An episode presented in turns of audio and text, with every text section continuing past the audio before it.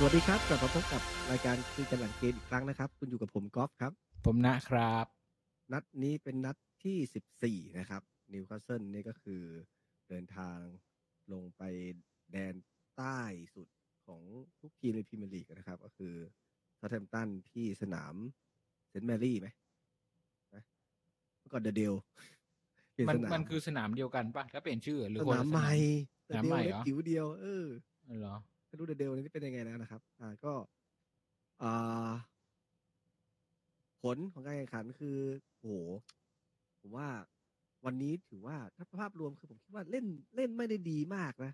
แต่ชนะขนาดเนี้ยแบบอันนี้มันเขาเรียกว่าฟอร์มแชมป์อ่ะ เดี๋ยวค่อยว่ากันว่ายังไง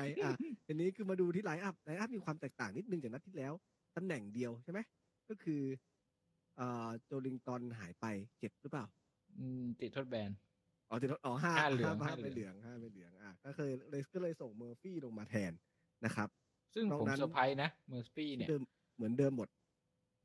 เมอร์ฟี่นี่ก็มีคนพูดว่าไม่ได้เรื่องได้ราวแต่วันนี้เขาได้1แอสซิสต์นะลูกที่ส่งให้วูดใช่ไหมเหรอนั่นเป็นเมอร์ฟี่เหรอผมก็ไม่รู้เมอร์ฟี่เพราะว่าลูกที่วีล็อกยิงเข้าเนี่ยเป็นทิปเปียแทงเข้าไปส่วนบรูโน่ก็คือแม็กซิแมงส่งอเมรอนนี่เหมือนมีใครจ่ายให้เขาแล้วมันคุกคลิกกับกองหลังเขาเลยไม่ให้มันไปสะกิดกองหลังก่อนปะไม่ให้แอสซิสต์ไม่ให้แอสซิสต์มาดูฟอร์มนักเตะโดยรวมนัดนี้เนี่ยคุณว่ามีใครอย่างที่บอกตอนต้นเกมว่าเล่นไม่ค่อยดีแต่ว่าทำประตูได้เยอะเพราะว่าอาศัยจังหวะความผิดพลาดของคู่แข่งแล้วก็สามารถเขาเรียกว่าฉกฉวยโอกาสนั้นได้เนาะแล้วส่วนของฝั่งเราจริงๆคือมีโอกาสในการทำประตูน้อยกว่าซาแธมป์ตันอีกนะครับแต่ว่าหลังเราค่อนข้างแผงหลังเราค่อนข้างจะบล็อกได้หมดแต่ว่าก็ยังมีหลุดมาให้นิกโป๊ปได้ทำงานบ้างในนัดนี้นะหลายลูกอยู่เหมือนกันแต่ผมว่ามีปัจจัยหนึ่งที่ทำให้เกมนี้มันพูดได้ไม่เต็มปากว่าแบบว่าฟอร์มทีมมันดีไม่ดีทั้งสองฝั่งนะเพราะว่ามีฝนตกที่ค่อนข้างหนักพอฝนตกหนักปุ๊บเนี่ยวิธีการเล่นมันก็ต้องเปลี่ยนนะบางทีแบบการจ่ายบอลมันอาจจะไม่ได้ดั่งใจเท่าไหร่การเขาเรียกว่าแรงในการเล่นผมเห็นหลังๆทีมเราก็หมดเหมือนกันใช่ไหมเกลี้ยงเลยท้ายอ่ะเพราะว่ามีคนหนึ่งที่ไม่หมดใครชอตลองสตาร์ฟ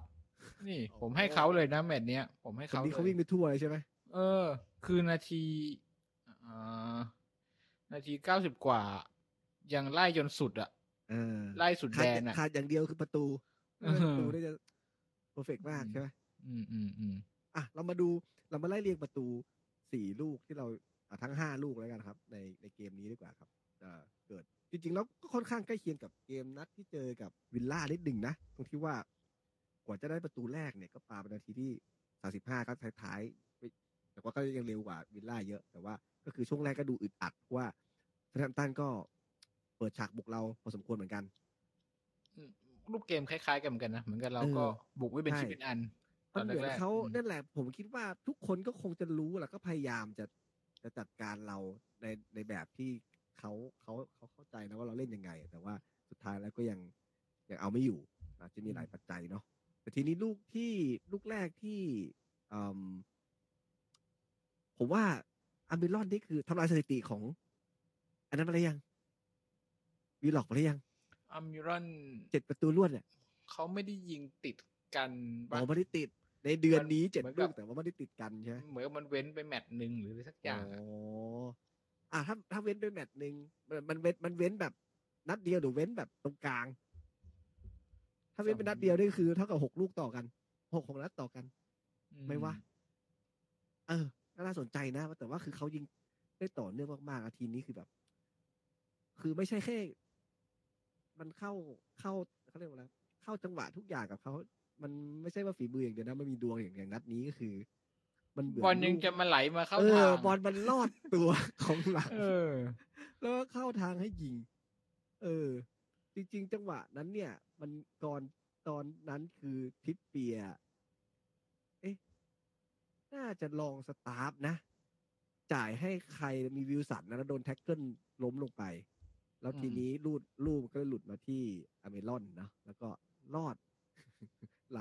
ข้ามตัวกองหลังแล้วก็ยิงนิ่มๆไปโอ้โหนั่นมันคือใครก็หยุดไม่อยู่จริงเขายิงมากี่นัดนะอันนัดนี้เซาท์แฮมป์ตันยิงวิลล่ายิงสเปอร์ยิงนัดที่กับเอเวอร์ตันก็เป็นอาร์มิลอนมาโมเมนต์นัดที่แมนยูนี่แหละที่มันหายไปใช่แต่ก่อนหน้านั้นน่ะเบรนท์ฟอร์ดก็ยิฟูลแลมก็ยิงอ๋อมาสะดุดนัดแมนยูแต่ว่าตอนนี้ก็4 นัดละรู้สึกว่าวิลล็อกจะได้7นัดหรือ6นัดตอนนั้นน่าจะ7ลูกนะ7นัดต่อกันคือยิงไปถึงนัดสุดท้ายของฤดูกาลผมจำได้นัดสุดท้ายก็ยังยิงไอ้หรือ7หรือ8วะทำไมนั้นจำไม่ได้วิลล็อก7เพราะว่าเหมือนถ้ายิงได้8จะทำลายสถิติเชลเลอร์ทุกอย่างเนี่ยอ๋อเหรอเพราะมันไม่ทำลายคือเรามาลุ้นว่าแบบพอเปิดฤดูกาลแล้วยิงได้ไหมเชียร์สึกยิงไม่ได้หายเลยฟอร์มหายพอมาลูกที่เมื่อกี้ลูกที่1นาที35แล้วลูกที่2วูดนาที58เนี่ยคือเอ็ดดี้ฮาวต้องการเซฟวิลสันหรือเปล่าครับคือเขามีอาการเหมือนคือจะเจ็บอย่างเงี้ยวิลสันก่อนแมตช์นี่มีข่าวว่าป่วยไม่รู้อะไรยังไงไม่ใช่อาการบาดเจ็บแต่เป็นไม่ใช่บาดเจ็บเป็นป่วยคราวนี้แต่ครึ่งแรกก็รู้สึกว่าเขาก็เงียบๆนะวิลสันก็ด้วยเกมด้วยหรอมั้งเราก็ตันๆแล้วผมว่าเขาก็เงียบๆไปอ่ะไม่ได้ทำได้แค่ป่วนกองหลังป่วนผู้สาประตูไม่ได้มีส่วนร่วมอะไรมากไม่รู้ว่าเพราะว่าป่วยนี่หรือเปล่าพอครึ่งหลังเขาเปลี่ยนออกตอนพักครึ่งเลยใช่ไหมใช่ผมไม่แน่ใจว่าฝนตกก่อนหรือว่าอะไรก่อนไม่รู้ว่าเกี่ยวหรือเปล่าก็คือก็เปลี่ยนเลยป่วยแล้วก็เอาคริสบูดลงมาก็คริสบูดก็ยิงได้แหละลูกนั้นใช่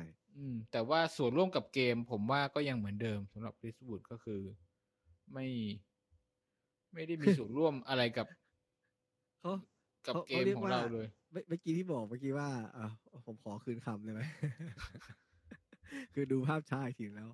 คือเมอร์ฟี่เนี่ยเหมือนแค่แตะนิดนึงให้อ่ะสกิดใช่ไหมสกิดนิดนึงแล้วคริสบูดก็ม้วนตัวยิงโอ้โหมันไม่ได้แอสซิสต์แต่ลูกยิงของคริสบูดเนี่ยคือสไตล์เขาเลยกองหน้าแท้ๆคือบังพลิกแล้วยิงแต่ว่าที่อันนี้คือลูกที่2ของฤดูกาลนี้ไหม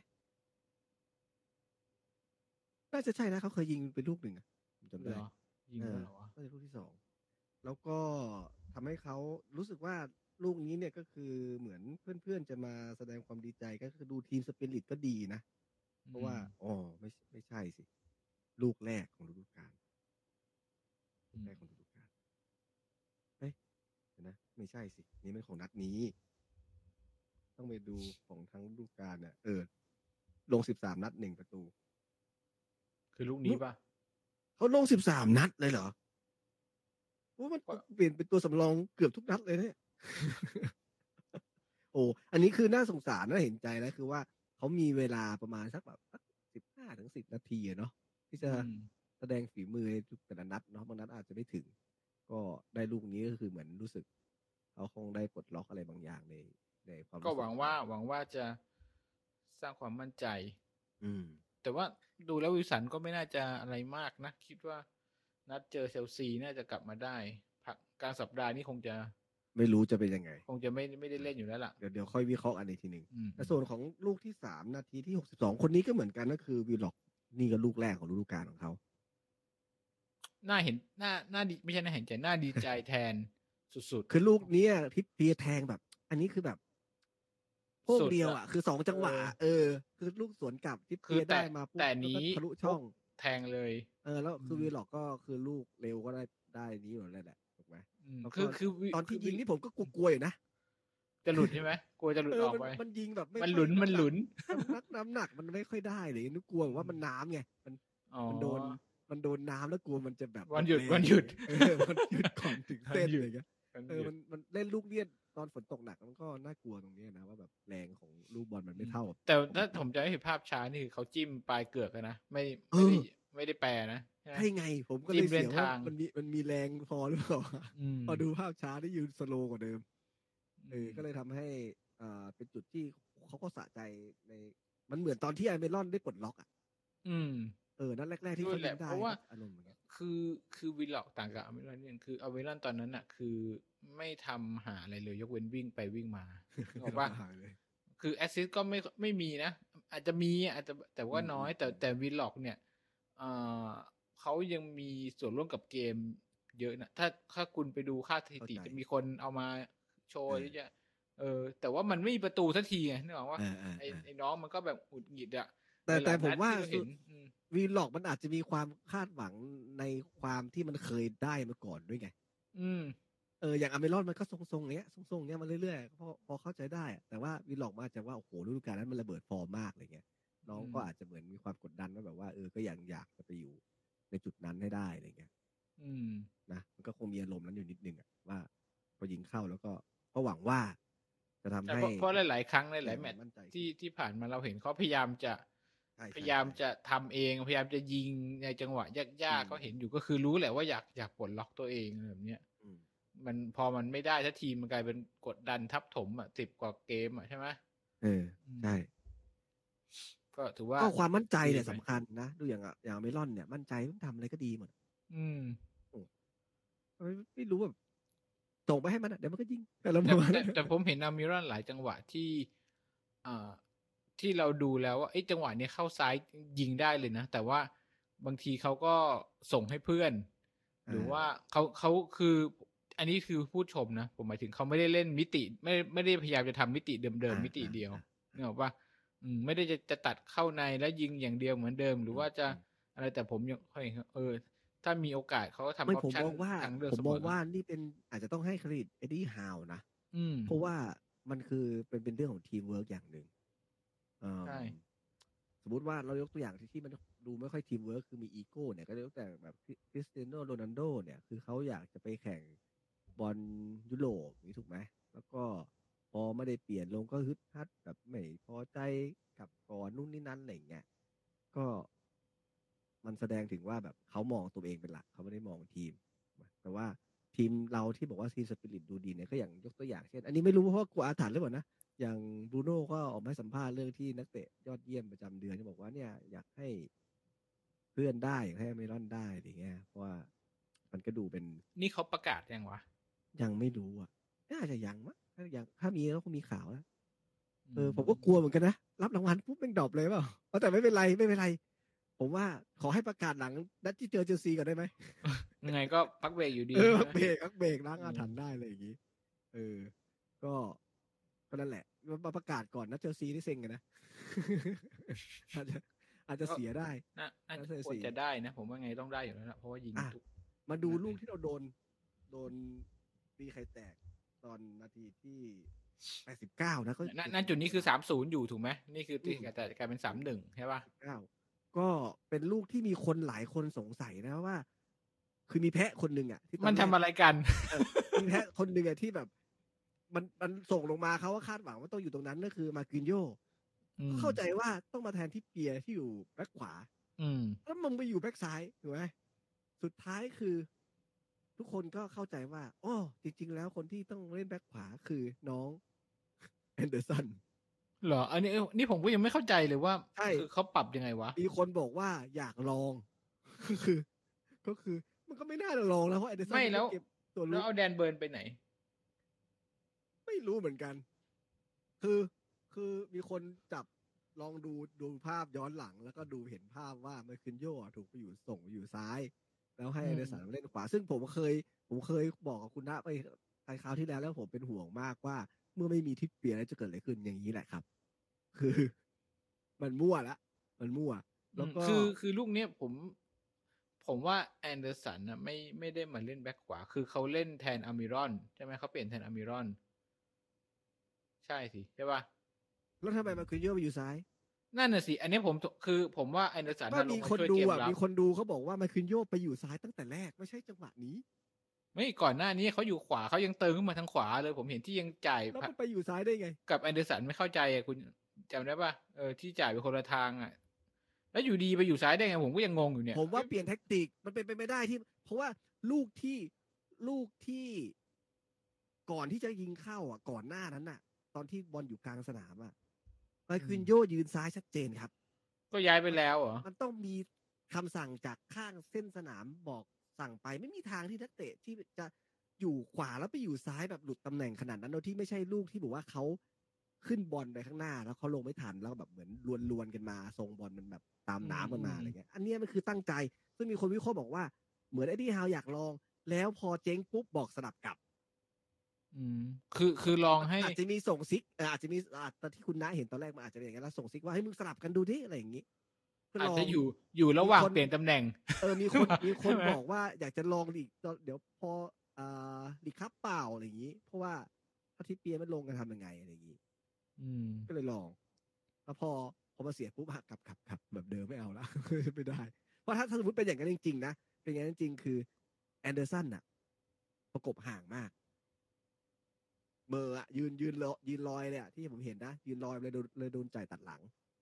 คือลูกเนี้ยผมก็ดูอยู่คือมันมีคนอยู่ข้างหน้าเขาคนหนึ่งแล้วก็มีคนอยู่ข้างหลังเขาคนหนึ่ง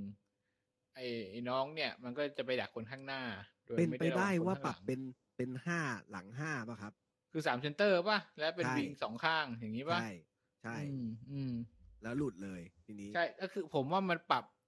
ตอนที่ยังไม่ได้ตั้งเกมไงนึกออกป่ะปรับระหว่างมันก็เลยยังไม่ได้ลงล็อกลงอะไรอย่างเงี้ยมันไม่เคยเล่นนี้ด้วยซ้ำเอาจริงคือไอ้พวกนี้มันได้ซ้อมแบบนี้กันมาหรือเปล่านะถูกไหมมันก็เลยไม่รู้จังหวะแล้วมันเป็นช่วงท้ายเราก็ประมาทเนาะก็เลยทำให้เสียประตูซึ่งก็มีเรียกชั่นเหมือนเดิมครับน้องบอดแมนของเราครับเป็นกุญจิตครับพอไม่ได้เคยชี้ก็จะหงุดหงิดแต่นัดนี้อ่ะมึงหงุดหงิดมากไม่ได้หรอกเพราะมึงก็เสียหลายลูกถ้ามันเข้าประตูนี่ก็คงใช่วันนี้ออกบอลพลาด 2-3 ครั้งได้มั้งนะก็บางคนก็บอกว่าเรื่องฟ้าดินฟ้าอากาศหรือเปล่าซึ่งผมว่าไม่น่าใช่นะจังหวะมันเตะแบบทิศทางมันก็ชัดเจนโอ้ยลูกมีลูกครั้งแรกหรือครั้งที่2วะที่ผิดทั้งน้ำหนักทั้งทิศทางเลยอ่ะคือแบบใส่หาเท้าหาเท้าเลยให้เขาเลยอ่ะไม่ได้แบบว่าเขามาตัดด้วยนะคือฉายให้เขาเลยบอลแมนหมอชิบหายแล้วกูอุตส่าห์ติด55คนไปบอลโลกเนี่ยนัดนี้เอาพูดถึง55คนโจลิงตันก็ติด55คนนะครับของบราซิลอ่ะที่เพิ่งประกาศมาวันนี้ถูกไหมวันนี้วันจันทร์ที่7คือผมเข้าใจว่าช่วงอาทิตย์เนี้ยแต่ละชาติเขาจะเริ่มประกาศรายชื่อออกมาเหมือนกับไม่ใช่เริ่มประกาศเหมือนกับต้องประกาศรายชื่อมาภายในวันที่เท่าไหร่ผมจำไม่ได้แต่ภายในช่วงอาทิตย์เนี้ยเขาต้องส่งชื่อภายในวันไหนนี้ใช่ไหมใช่ใช่ต้องส่ง26คือไฟนอลที่ฟีฟ่าเขาให้ส่ง26คนใช่ไหมหรือวันที่26หรือไง26คน55ตัวหรือ26คนก็ครึ่งอ่ะคือไม่น่าจะได้ไปหรอกโจลิงตันแต่ว่าติด55คนก็เป็นทิศทางที่ดีว่าอย่างน้อยคือก็อยู่ในสายตาแล้วอยู่ในลิสต์แล้วล่ะอยู่ในสายตาแล้วเขาหน้าจะมีลุ้นอะไรอย่างนี้ถ้าทีมชาติไทยยังส่งรายชื่อตั้ง70คนเดียวนะนี่สุดจริงเอาไปเผื่ออะไรขนาดนั้นแล้วก็แดนเบิร์นก็อยู่ในลิสต์ของอังกฤษนะโอ้แต่นัดนี้ครับนัดนี้บอสมาดูด้วยใช่ไหมใช่อังกฤษมาดูด้วยเขาก่อนนัดเจอแมนยูหรือว่านัดก่อนหน้านี้ที่เขาก็มาดูใช่ๆแต่ตอนนั้นมันดูดีไงนัดนี้ดูมีหลุดมีหลายๆจังหวะอยู่แต่ผมว่าก็ยังเป็นแดนเบิร์นเหมือนเดิมลูกที่ผมเคยบอกอ่ะเหมือนมันจะเลี้ยงคู่ต่อสู้มันจะเลี้ยงหลุดไปแล้วแม่งก็ตามไปทุกทีได้หมดเลยผมว่าน่าเอาไปนะจริงๆแล้วเนี่ยเกะกะดีมากๆเกะกะดีมากอ่ะลูกสุดท้ายนี่ก็คือโอ้โหนี่คือแบบซิกเนเจอร์ของเขาเลยนะก็เป็นลูกที่เราได้ฟรีคิกเนาะได้ฟรีคิกเราเล่นสั้นนะครับก็คือเชวี่จ่ายให้กับแม็กซิแมงแล้วก็จ่ายให้บูโดให้แม็กซิแมงก็ชิ่งกลับมาบูโดแล้วก็พอถ้ากองหลังกองกลางไม่เข้าแล้วมีพื้นที่เนี่ยบูโดลากไปยิงเงี้ยหลายครั้งละก่อนหน้านี้ก็ยิงแบบนี้ใส่ฝุ่นแลมคืออย่าให้มีพื้นที่ข้างหน้าให้เขาหน้ากระโหลกเลยไม่แล้วแกปั่นแบบนี้เหมือนกันเลยนะปั่นมุมล่างอ่ะ ผมถึงบอกว่าเป็นลูกซิกเนเจอร์เขานะแล้วที่สำคัญคือนัดนี้พอเชวี่ลงมาบูโน่เล่นตำแหน่งเบอร์8ยังเพราะผมเห็นเชวี่เล่นยืนกลางต่ำนะผมดูแล้วก็ไม่ได้เล่นเบอร์8เหมือนกับช่วยกันอุตส่าห์มีมาแล้วก็ยังไม่ให้เล่นเบอร์8ซึ่งลูกนี้ที่บูโน่ยิงเข้าก็หลายคนอาจจะสงสัยว่าทำท่าอะไรนะครับก็คือทำเป็นรูปตัว M นะครับเอา4นิ้วประกบกันรูปตัว M ก็คือชื่อลูกของเขาชื่ออะไรวะผมจำชื่อไม่ได้มาเตโอก็มอบให้เป็นของขวัญกับลูกก็คือเป็นลูกแรกที่ยิงเข้าหลังจากลูกคลอดใช่ไหมใช่เป็นลูกแรกก็ทำให้เซอร์ไพรส์มากนะครับที่ชนะถึง4ลูกอีกแล้วนะครับ 4-1 ถึงแม้จะเล่นไม่ค่อยดีถึงเล่นไม่ค่อยดีแต่ถล่มขนาดนี้เนี่ยก็คือในวันที่คู่แข่งที่แย่งชิงตำแหน่งกันดีเนี่ยเล่นเสียกันหมดนะครับคือเชลซีแพ้อาร์เซนอลไป 0-1 กับดอนนัทตี้แมตช์นะแล้วก็แมนยูแพ้ซันวิลล่าอูไนมาโชคดีมากที่ไม่ได้มาเจอเราตอนนั้นอัดไป 3-1 นะครับแล้วก็สเปอร์ก็โดนลิเวอร์พูลไป1-2นะครับทำให้สเปอร์นี่น่าสงสารตรงที่ซอนเจ็บเบ้าตาไปเจ็บยังไงอีท่าไหนนะเบ้าตาไม่รู้เหมือนกันต้องไปผ่าตัดถึงขั้นผ่าตัดเลยนะครับแล้วอย่างนี้คือเขาอดไปฟุตบอลโลกเลยไหมเนี่ยเขาบอกว่าทันอีกเหรอผ่าตัดอ่ะนะโอ้โหแต่ตอนนี้คือผ่าเสร็จแล้วเรียบร้อยนะผ่าจะต้องใส่ไอ้แบบกาดกันอะไรอย่างงี้ป่ะวะไอ้กาดบิดเหรออารมณ์กันป่ะตาเดียวทำให้ตารางเนี่ยตอนนี้คือถ้าแบบนัดหน้าเนี่ยถ้าชนะเชลซีทีนึงก็แบบการันตีที่3ยาวๆตอนนี้คือเราอยู่ที่3มี27คะแนนนะครับคือตอนนี้ต่อให้แมนยูเก็บ26ก็คือ1คะแนนแมนยูเก็บมาได้แล้วก็ไม่แซงใช่ไหมมีแฟนผีบอกเนี่ยก็ตอนนั้นอ่ะตอนก่อนหน้านั้นนี่นะบอกว่าเนี่ยแมนยูก็มีโอกาสขึ้นนะเพราะว่าแข่งน้อยกว่านัดนึงอะไรเงี้ยมึงชนะนัดนี้มันก็26ไปดีนาที14น่ะก็ไม่ถึงเราอยู่ดีก็คือตอนนี้เราอันดับ3สีเขียวเลยแบบไม่ได้อะไรแข่งต่อให้แข่งมากกว่าเขาก็คือแมนยูชนะก็ไม่แซงเราก็ไม่แซงเราคืออันดับ3อย่างเต็มภาคภูมินัดหน้าก็ไม่ต้องดูถ้าสมมติว่าเราสะดุดเชลซีเนี่ยไอ้สเปอร์อาจจะแซงเราได้ก็คือถ้าอยากจะรักษาที่3แล้วลากไปยาวๆหลังฟุตบอลโลกว่ากันคือต้องชนะเชลซีเท่านั้นแล้วถ้าเราหล่นนะเราหล่นไปไกลที่สุดได้เท่าไหร่ก่อนปิดฟุตบอลโลกที่4ครับหล่นมากสุดก็ที่4เหรอใช่เพราะแมนยูชนะก็ได้26ใช่ไหมเรา27อย่างเงี้ยเราก็ที่4ถ้าสมมุติว่าเราแพ้แล้วสเปอร์ชนะเราได้ที่4อยู่ดีคือก่อนปิดฟุตบอลโลกเราไม่3ก็4ถูกไหมอยู่ในโควต้าแชมเปี้ยนลีกนั้นเพราะว่าแมนซีนี่32แข่ง13นัดด้วย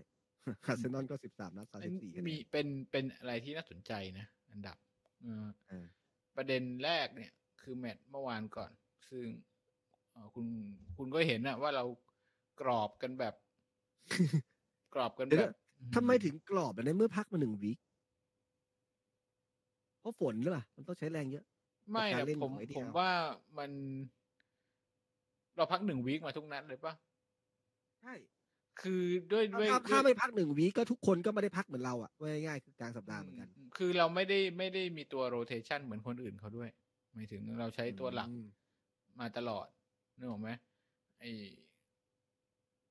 ไม่โรเทชั่นอ่ะพอมีจะไม่ได้เปลี่ยนเลยกองกลางนี่พอโรเทชกันได้นะที่เห็นกองกลางเนี่ยอย่างแผงหลังเนี่ยไม่ได้หมุนเลยไม่ได้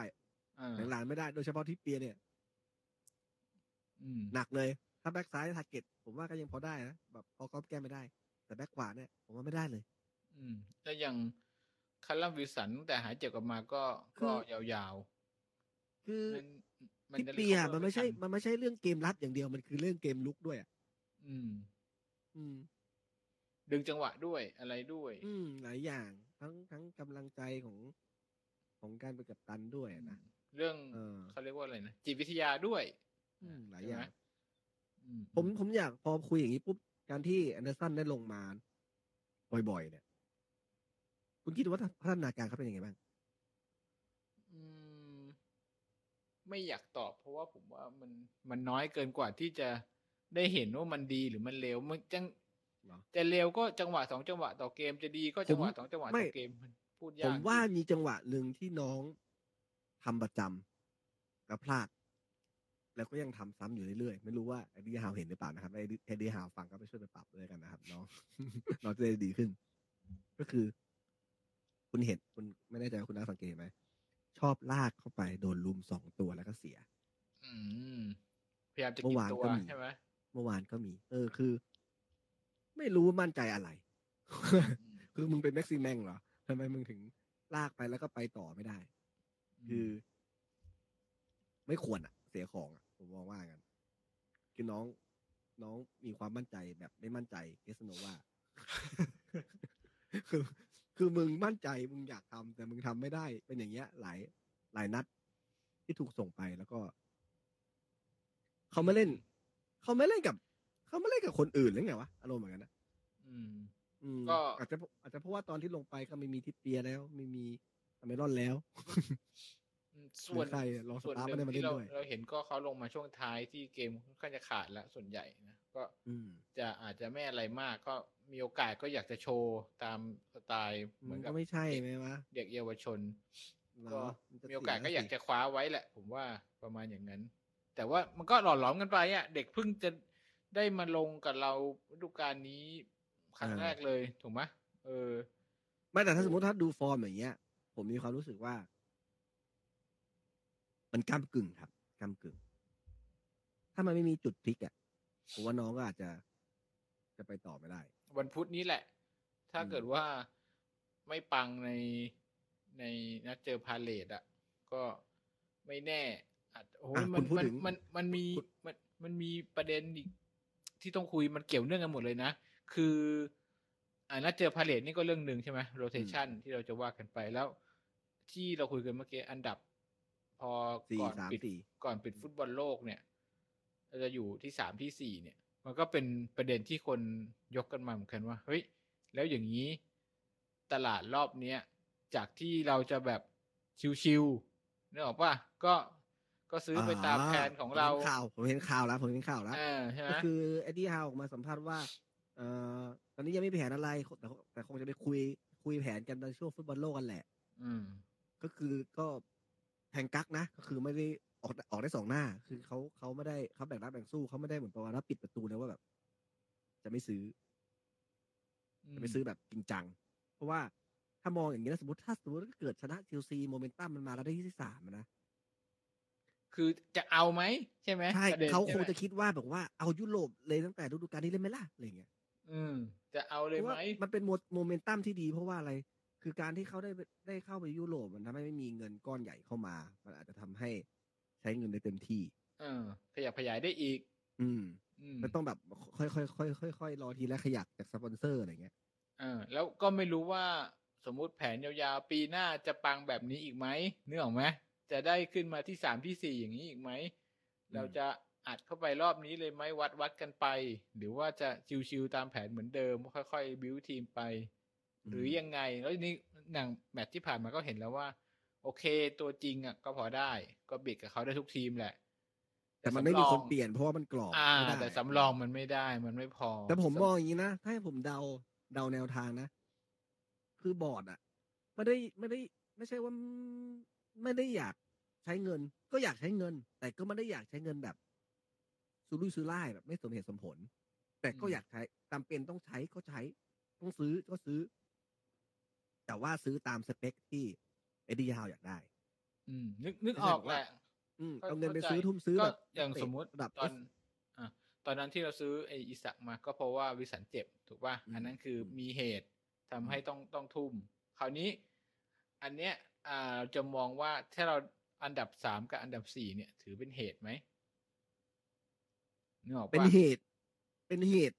คืออย่างที่บอกว่ามันมีโอกาสที่จะอยู่ยาวๆไงเราจะซื้อไหมจะทุ่มแบ็คขวาดีๆมาสำรองไหมหรือจะทุ่มตัวริมเส้นมาแบ่งเบาภาระไหมเพราะว่ากองหน้าคงไม่ต้องละเดี๋ยวไอ้อิสักหายเจ็บกลับมาก็อาจจะมีตัวโรเทชันกันหรือจะทุ่มกองกลางเพื่อ หมุนเวียนสับเปลี่ยนรอเชลบี้ไปหรือมีตัวแทนบูโน่หรืออะไรยังไงว่าจะเอาเลยไหมหรือว่าจะรอเนี่ยน่าลุ้นนะผมว่าตอนนี้จริงๆคีย์ที่สำคัญของทีมนะตอนนี้นะจินตนาการสมมติถ้าไม่มีอเมรอนเนี่ยใครจะแทนอเมรอนก็อาจจะเป็นอีซัคได้ผมไม่เคยดูเขาเล่นจริงๆเขาบอกว่าเล่นริมเส้นซ้ายขวาหน้ากลางได้หมดเลยไม่แน่ใจอันนี้ก็คิดว่าสมมติว่าอินเคสก็ไม่ได้มีตัวใหม่มาจริงๆก็ยังพอมีคนแต่เราต้องดูนะเราไม่เห็นฟอร์มจริงๆว่าเขาเล่นริมเส้นเป็นยังไงแต่ว่าเมอร์ฟี่จองนะเมอร์ฟี่ขวัญใจแอดดี้ฮาวนะเป็นไรแม็กซี่แมนกลับมาแล้วทีนี้ที่น่าเป็นห่วงที่ผมบอกคือ2ตำแหน่งคือ1บรูโน่กับทิปเปียซึ่งมีอิมแพคกับทีมทั้งคู่คือถ้าคนใดคนหนึ่งหายไปส่งบอลจะเริ่มเป๋หรือทั้ง2คนนี้ได้ไปบอลโลกแน่ๆถูกไหมหรือมีใครพิการกลับมาก็นั่นแหละผมถึงบอกว่าถ้ามันเกิดหายไปไม่ว่าด้วยเหตุผลคนใดอาจจะเจ็บเองในการเล่นกับเราหรือยาวจากปิดเทอมยาวจากเหตุผลใดๆก็แล้วแต่เนี่ยผมว่านี่น่าจะเป็นคีย์ที่เขาต้องพิจารณาในตลาดที่จะถึงนี้เป็นสิ่งที่สำคัญมันเลยทำให้เห็นว่าสมมติว่าไม่มีบรูโน่มีเชลวี่อยู่เชลวี่ยังเล่นตำแหน่งที่บรูโน่เล่นปัจจุบันได้แต่ต้องมีคนที่สร้างสรรค์เกมที่ดีกว่าปัจจุบันเพื่อให้ไอคนนั้นน่ะมาใช้เซนส์บอลแบบที่บรูโน่เป็นซึ่งตอนนี้ที่เรามีอยู่ในลิสต์มันก็มีของเลสเตอร์2คนใช่ไหมไม่รู้ว่าสุดท้ายเขาจะเห็นข่าวบอกว่าเพื่อให้ดีตกชั้นก็เลยจะยอมให้หมดสัญญาโดยไม่ขายโอ้โหวัดใจมากอ๋อเอามาคือไม่เอาตังค์เพื่อลุ้นตกชั้นลุ้นดีตกชั้นอ๋อก็ผมว่าแต่มันก็บีบหัวใจนะเพราะว่าไปแข่งบอลโลกมาไอ้2คนเนี้ยแล้วมันก็เหลืออีก2นัดหลังจากบอลโลกมา2นัด Boxing Day ไอ้ Boxing Day กับวันสิ้นปีเปิดตลาดเลยคือถ้าสมมุติว่าเลสเตอร์มันขึ้นไปอยู่กลางตารางแล้วอ่ะกลางตารางแล้วอ่ะเขาอาจจะรู้สึกว่าไม่เป็นไรเราขายแล้วก็แบบทรงบอลมาได้แล้วตอนแรกมันแค่เหมือนเอาแค่ประคองเริ่มต้นไม่ดีแล้วได้เอาเงินไปล้างหนี้อย่างเงี้ยแต่พอสมมติว่ามันยังไม่ดีมันยังอยู่แบบปิ่มๆอาจจะที่แบบที่14ลงมาอะไรเงี้ยเขาอาจจะรู้สึกไม่ซีเคียวอาจจะประมาณว่างั้นยอมไม่ขายเก็บไว้จนถึงสิ้นฤดูกาลอะไรเงี้ยเธอมองน่าจะหมดแต่ว่าไอ้นั่นน่าจะเหลืออีก1ฤดูกาลมั้ยแมดิสันน่าจะเหลือ1ฤดูกาลมั้ยคือผมมองอย่างงี้2คนนี้นะถ้าเขาไม่ขายตอนก่อนหน้านี้รอบนี้เขาก็ไม่ขายหมายถึงไอ้ตอนซัมเมอร์อ่ะคือเขาต้องการเก็บเพราะเขารู้ว่าเขาซื้อใครไม่ได้เขาคงจะวัดแล้วล่ะว่าคือเก็บไว้ใช้ไม่ว่าปีหน้ามันจะปล่อยฟรีหรือว่าจะอะไรคือวัดแล้วแหละว่าจะเก็บไว้เพราะงั้นก็ขายแต่ตอนนั้นแล้วผมถามคุณนายอย่างนี้นะในสถานการณ์อย่างเงี้ยคิดว่าจริงๆแล้วตามกฎของบอสแมนเนี่ยถ้าเหลือสัญญาไม่ถึง6เดือนเนี่ยสามารถเซ็นล่วงหน้าได้ในเคสอย่างเงี้ยผมไม่ค่อยเห็นใครเซ็นล่วงหน้านะมันเหมือนหลังๆอ่ะมันเหมือนประมาณว่าสุดท้ายแล้วค่อยไปวัดกันตอนซัมเมอร์ทีเดียวลูกหน้ามีน้อยมากเลยนะเดี๋ยวนี้ผมคือสมัยนี้ผมไม่รู้ว่าไอการเซ็นล่วงหน้าคือเพราะกลัวไงสมมติว่าเซ็นล่วงหน้าแล้วสึกเจ็บเซ็นล่วงหน้าแล้วประกาศหรือว่าเซ็นกันไว้แล้วค่อยรอประกาศหรือว่าแต่ว่าจริงๆแล้วสมัยนี้คือเราสมมติเราทำสัญญาใช่ป่ะเราก็ปล่อยไหลแล้วก็ลอยไปดีแล้วเราก็รอหมดปุ๊บตอนนั้นเราน่าจะมีออฟเฟอร์เข้ามาจริงจังมากกว่านั้นมั้ยคือทุกคนนะอยากย้ายตอนซัมเมอร์หมดแหละเพราะว่าทีมมันก็เสริมตัวได้จริงจังกว่าแล้วก็ผมถ้าเป็นผมก็รอดิจะได้มีข้อเสนอจากไหนมาบ้างอ่ะมาดูทีละอันแทนที่จะไปว่าแบบเราไม่รีบเพราะอยากจะได้ออฟเฟอร์ยังไงก็ฟรีอยู่แล้วใช่แล้วก็มีโอกาสรอลมมีโอกาสเลื่อนดีกว่ายังไงเราก็ฟรีอยู่แล้วผมก็ไม่เซ็นหรอกแล้วก็ไม่ประกาศด้วยไม่อะไรทั้งนั้นน่ะก็ปล่อยไหลไปอย่างเงี้ยรอข้อเสนอที่ดีสุดให้เลือกใช่ป่ะแต่มันก็ดูตัวอย่างครับเจสซี่ลินการ์ด ข้อเสนอที่ดีที่สุดก็ดีที่สุดของเขาไงก็ใช่ไงแต่ว่ามันมีดูมีคลอสว่าตกชั้นสามารถย้ายได้เปล่าไม่รู้นะไม่เขาปีนึงอยู่แล้วอ๋อเหรอใช่โอ้กินกันปีเลยมันนั่งสุดแล้วคือรู้สึกว่าจะไม่มีประตูไม่มีแอสซิสต์ด้วยนะแอสซิสต์ลินการ์ดสุดอ่ะคนเนี้ยเหมือนอารมณ์ใครว่าที่ไปจากสเปอร์ที่ไปอยู่ลิมาริดอ่ะมาจากสเปอร์แล้วไปอยู่ไอ้หน้าลิงที่นะอ๋อเบลเหรอเออคาร์เลตเบลที่มันไปตีกอล์ฟไม่ส่งกูลงก็ได้กูเอาเงินมึงทุกเม็ดเลยไม่ย้ายด้วยแต่ว่าใจแน่นมันก็แบบมันก็ฝากผลงานไว้แบบเยอะนะคือใช่ไหมคือนั่นแหละแต่มันตอนท้ายแค่ไปงัดกับโค้ชเท่านั้นเองอ่ะโอเคมาเราพูดถึงนัดกลางสัปดาห์ดีกว่าซึ่งเราน่าจะรวบไปทีเดียวตอนกับเกมที่เจอเชลซีเนาะคงไม่ได้มาจัดรายการระหว่างวีคก็คริสตัลพาเลซนี่เราจะไปเย้าหรือเยือนเนี่ยขอดูดิน่าจะไปเยือนนะคริสตัลพาเลซเราลงไปที่ลอนดอนนะวันที่โอ้แต่เวลาดีนะแข่งวันที่10ไม่ใช่ดีกว่าเจอที่บ้านนิวคาสเซิลครับที่เซนต์เจมส์พาร์คแล้วครับ 02:45 นะครับวันคืนวันพุธ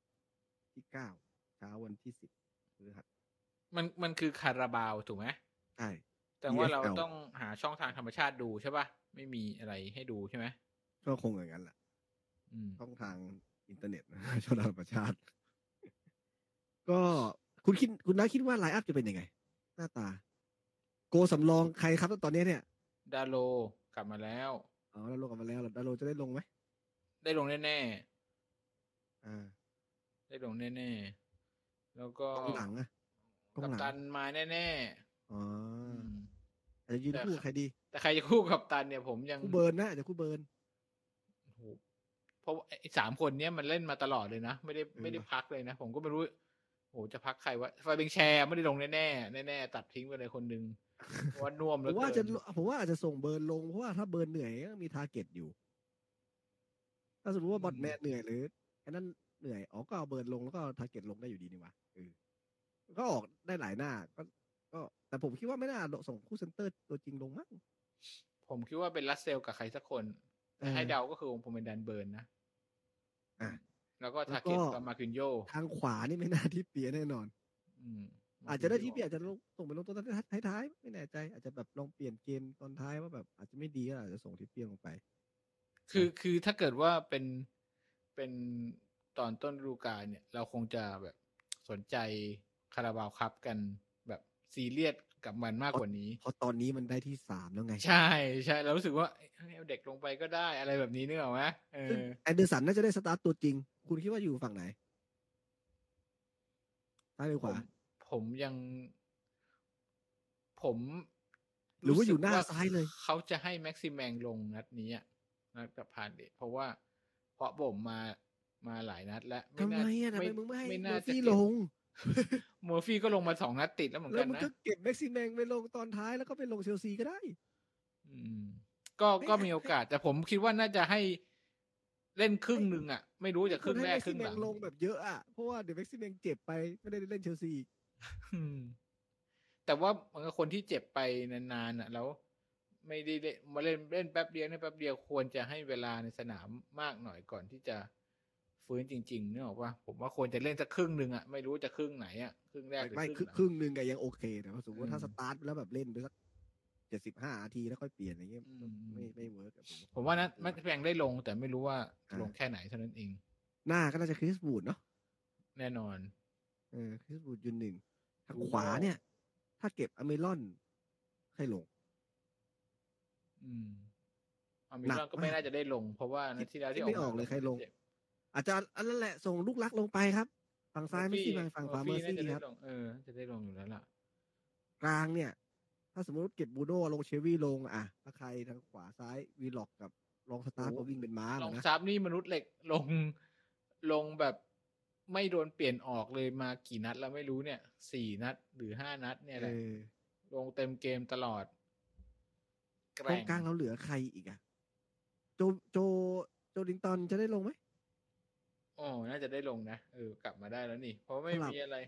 สลับสลับกันอาจจะเล่นอาจจะลองสตาร์มาถึกๆไปดูทรงนะ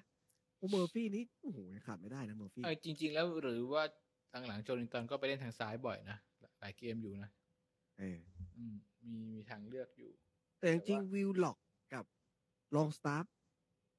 เกมที่ผ่านมานี่ดูเหนื่อยตอนท้ายไหมลองสตาร์นี่เห็นชัดแหละแต่วิลล็อกเป็นไงวิลล็อกโคตรหมดอ่ะผมดูดูสภาพลิ้นห้อยไงหายใจไม่ทันอ่ะนะอาจจะเป็นวิลล็อกที่โดนดรอปหรือเปล่าน่าจะโจลินตันลงมาแทนอะไรแบบนี้ถ้าเกิดเบสิกนะไม่มีอะไรพลิกโผก็เป็นเชลวี่ลองสตาร์ผมว่านัดนี้เป็นนัดที่ดีนะผมห่วงตำแหน่งเดียวตอนเนี้ยผมห่วงตำแหน่งแบ็คขวาครับตอนเนี้ยห่วงแบ็คขวาว่าใครลงมาเนี่ยไม่รู้จะไม่เหลือใครแล้วไงมันเหลือกิมาโย่อ่ะมากินโย่มากินโย่คนเดียวก็แบบโอ้โหที่เปียมันสร้างมาตรฐานไว้สูงอ่ะใช่มากินโย่มันไม่ได้เลยอ่ะคือมันทดแทนมันไม่ได้ใกล้เคียงแบบว่าเล่นแบบใกล้เคียงเลเวลเดียวกันก็ไม่ได้เลยผมรู้สึกว่ามันไม่ได้มันเลยทำให้แล้วเขาจะเจอกับใครอยู่ริมซ้ายโอ้โหนี่ซ้ายพาเลทจิ๊ดแต่ว่าก็เป็นจุดที่ดีว่าจริงๆแพ้เราก็ไม่เสียใจมากนะถ้าสมมติว่าเรายังเขาก็อาจจะพักเหมือนกันเก็บไปเล่นกับเชลซีอ่ะงั้นต้องดูครับว่าคริสตัลพาเลทจะไปเจอใครหลังจากนั้นนะคริสตัลพาเลทหลังจากที่เจอเราแล้วเนี่ยโอ้โหเขาอาจจะไม่เป็นห่วงมากก็ได้นะว่าเขาไปเยือนนอตติงแฮมฟอเรสต์อ่ะบวยล่าสุดฟอร์เรสเป็นไงคือทีมอันดับ20 19 18จริงๆก็น่ากลัวในแบบนึงเหมือนกันเสมอเบนฟอร์ด 2-2 ก็น่ากลัวในอีกแบบนึงแต่ว่าฟอร์เรสมันก็ชนะอะไรไปประหลาดๆอยู่นะชนะลิเวอร์พูลผมไม่อย่าเรียกว่าชนะประหลาดมันชนะแต่ลิเวอร์พูลกับเวสต์แฮม2ทีมโอ้ลิเวอร์พูลเป็นตาบาปอารมณ์เหมือนเราโดนดาร์บี้ชนะเกมรู้นะเราถ้ามันตกชั้นไปเนี่ยก็โรเทชันไปตามนั้นแหละผมว่าก็โอเคอ่ะไม่ผมก็เลยจะบอกว่าสมมุติว่าผลมันออกมาได้ดีเนี่ยกับคริสตัลพาเลซด้วยนะที่ชุดตอนนั้นชุดใหญ่ไม่น่าจะมีบูโน่ตอนนั้นที่เราเสมอคริสตัลพาเลซตอนนั้นอ่ะใช่ไหมก็ถ้าสมมุติว่าเราดันชนะอีกเนี่ยแปลว่าโอ้โหโรเทชันทีมที่ดูแล้วไม่ค่อยน่าจะโรเทชันได้ก็ยังได้เรื่องเนี่ยเพราะว่าระบบของฮาวเนี่ยแข็งมากๆแต่นัดนี้ที่เสียประตูเนี่ยผมว่าฮาวเล่นพิสดารมันนิดนึงจริงๆมันไปสั่งให้มันสลับอะไรอย่างนั้นน้องก็ไม่น่าเล่นวิงแบ็กนะเอาตามจริงแอนเดอร์สันนะแอนเดอร์สันไม่น่าเล่นวิงแบ็กไม่เอาคือจริงๆมีคนบอกว่าเหมือนเกมที่สเปอร์เจอลิเวอร์พูลเนี่ยเป็นตัวอย่างหนึ่งจริงๆมันก็เนี่ยมันมาเจอลูกเรานี่เลยก็คือว่าสเปอร์เล่นหลังห้าเหมือนกันครับเซนเตอร์3ตัวนะครับแล้วก็เจอลิเวอร์พูลที่เล่น 4-3-3 มาอย่างนี้เลยก็คือเขาบอกว่าการที่เล่นหลัง3ตัวแล้วมีวิงแบ็กเนี่ยถ้าวิงแบ็กไม่ดีเนี่ยมันเท่ากับว่าเซนเตอร์3คนเจอกองหน้า3คนซึ่งมันก็จะต้องรับภาระสมมติว่าอีวิงแบ็กแม่งขึ้นลงไม่ทันหรือประกบไม่ดีอ่ะมันก็เป็นตัวซึ่งมันก็มีโอกาสที่จะเสียเปรียบแล้วก็อีกอย่างหนึ่งคืออย่างเคสของสเปอร์เนี่ยความซวยของที่ว่าตัวเหมือนตัวที่เล่นเกมลุกเนี่ยมันดันหายไปนะครับแล้วก็มันเลยเหมือนลิเวอร์พูลก็เลยรู้ว่ามันไม่น่าโดนสวนง่ายไม่น่าโดนสวนไม่น่าจะน่ากลัวกับการเกมลุกที่ตัวสำคัญหายไปอย่างนี้ไปทำให้ไอตัววิงแบ็กเนี่ยมันไม่เล่นไม่เนียบมากง่ายๆแล้วก็อารมณ์แบบนี้แหละก็คืออย่างเอเดอร์สันเนี่ยไม่ได้เป็นวิงแบ็กนะตามจริงคือพอเล่นมาเล่นอย่างนี้ปุ๊บมันตำแหน่งกับสื่อสารกับของเซนเตอร์เราเองก็ยังไม่คุ้นเคยมันก็เป็นที่มาของการที่เสี่ยงเกินไปแต่เข้าใจที่ฮาวว่าคือถ้าในมุมมองของบอทแมนคงหัวเสียแต่ที่ฮาวคงคิดว่าเราล้ำขาดแล้วเนาะมันก็ไม่ได้ซีเรียสขนาดนั้นแต่ลูกนี้ทำให้เรา เป็นที่หนึ่งร่วมนะครับกับอาร์เซนอลที่เสียประตูน้อยที่สุดในตั้งแต่แข่งมาจนถึงนัดนี้11ป่ะ11ประตูใช่ถ้าเรายิงได้เยอะด้วยนะแต่ก็ยังไม่เท่าเขานะไม่เท่าอาร์เซนอลน่ะเหรอเพราะอาร์เซนอลยิงไป31ลูกครับเรายิงไป28แมนซิตี้39แมนซิตี้ไม่ต้องไปนับมัน ไม่พี่จะเรียกว่าแมนซิตี้เยอะฮาแลนด์คนเดียวอ่ะมึงลงไป12นัดมึงยิงไป18ประตูไอ้บ้าเอ้ยแมนซิตี้ยิงทั้งหมดเท่า39เหรอ39มึงเอาไปเกือบครึ่งแล้วอ่ะคนเดียวแล้วยิงคนละ18ลูกเออไม่18ลูกนี่มันมีบนท่งบนถ้วยอะไรวะหรือพี่เป็นอย่างเดียวจริงเหรอโหดเกินเช็ดแค่คือแม่งยิงไปเกินก็คือเขาบอกว่าฤดูกาลที่แล้วดาวซันโวประมาณ27ประตูใช่ป่ะไอ้นี่มึงไปแค่10ไม่ถึงครึ่งอ่ะไป18แล้วอ่ะก็มึงเกินครึ่งอ่ะฮาแลนด์นะครับฮาแลนด์ฤดูกาลนี้เนี่ยลงไป12นัดยิงไปได้18ประตู3แอสซิสต์ตอนเราเจอเขายิงเราลูกหนึ่งวะใช่1ลูกใช่ไหม1เม็ดกำลังดีโหดจริงๆก็เดี๋ยวมาดูกันขอข้ามนะเชลซีนะข้ามนะเชลซีเชลซีเนี่ยคือเรย์พอตเตอร์เนี่ยเขาไม่น่าเจ้าของใหม่เขาน่าจะมองยาวๆใช่ไหมเพราะว่าทีมเราก็เพิ่งทำบาปกับซาแธมป์ตันไปนะ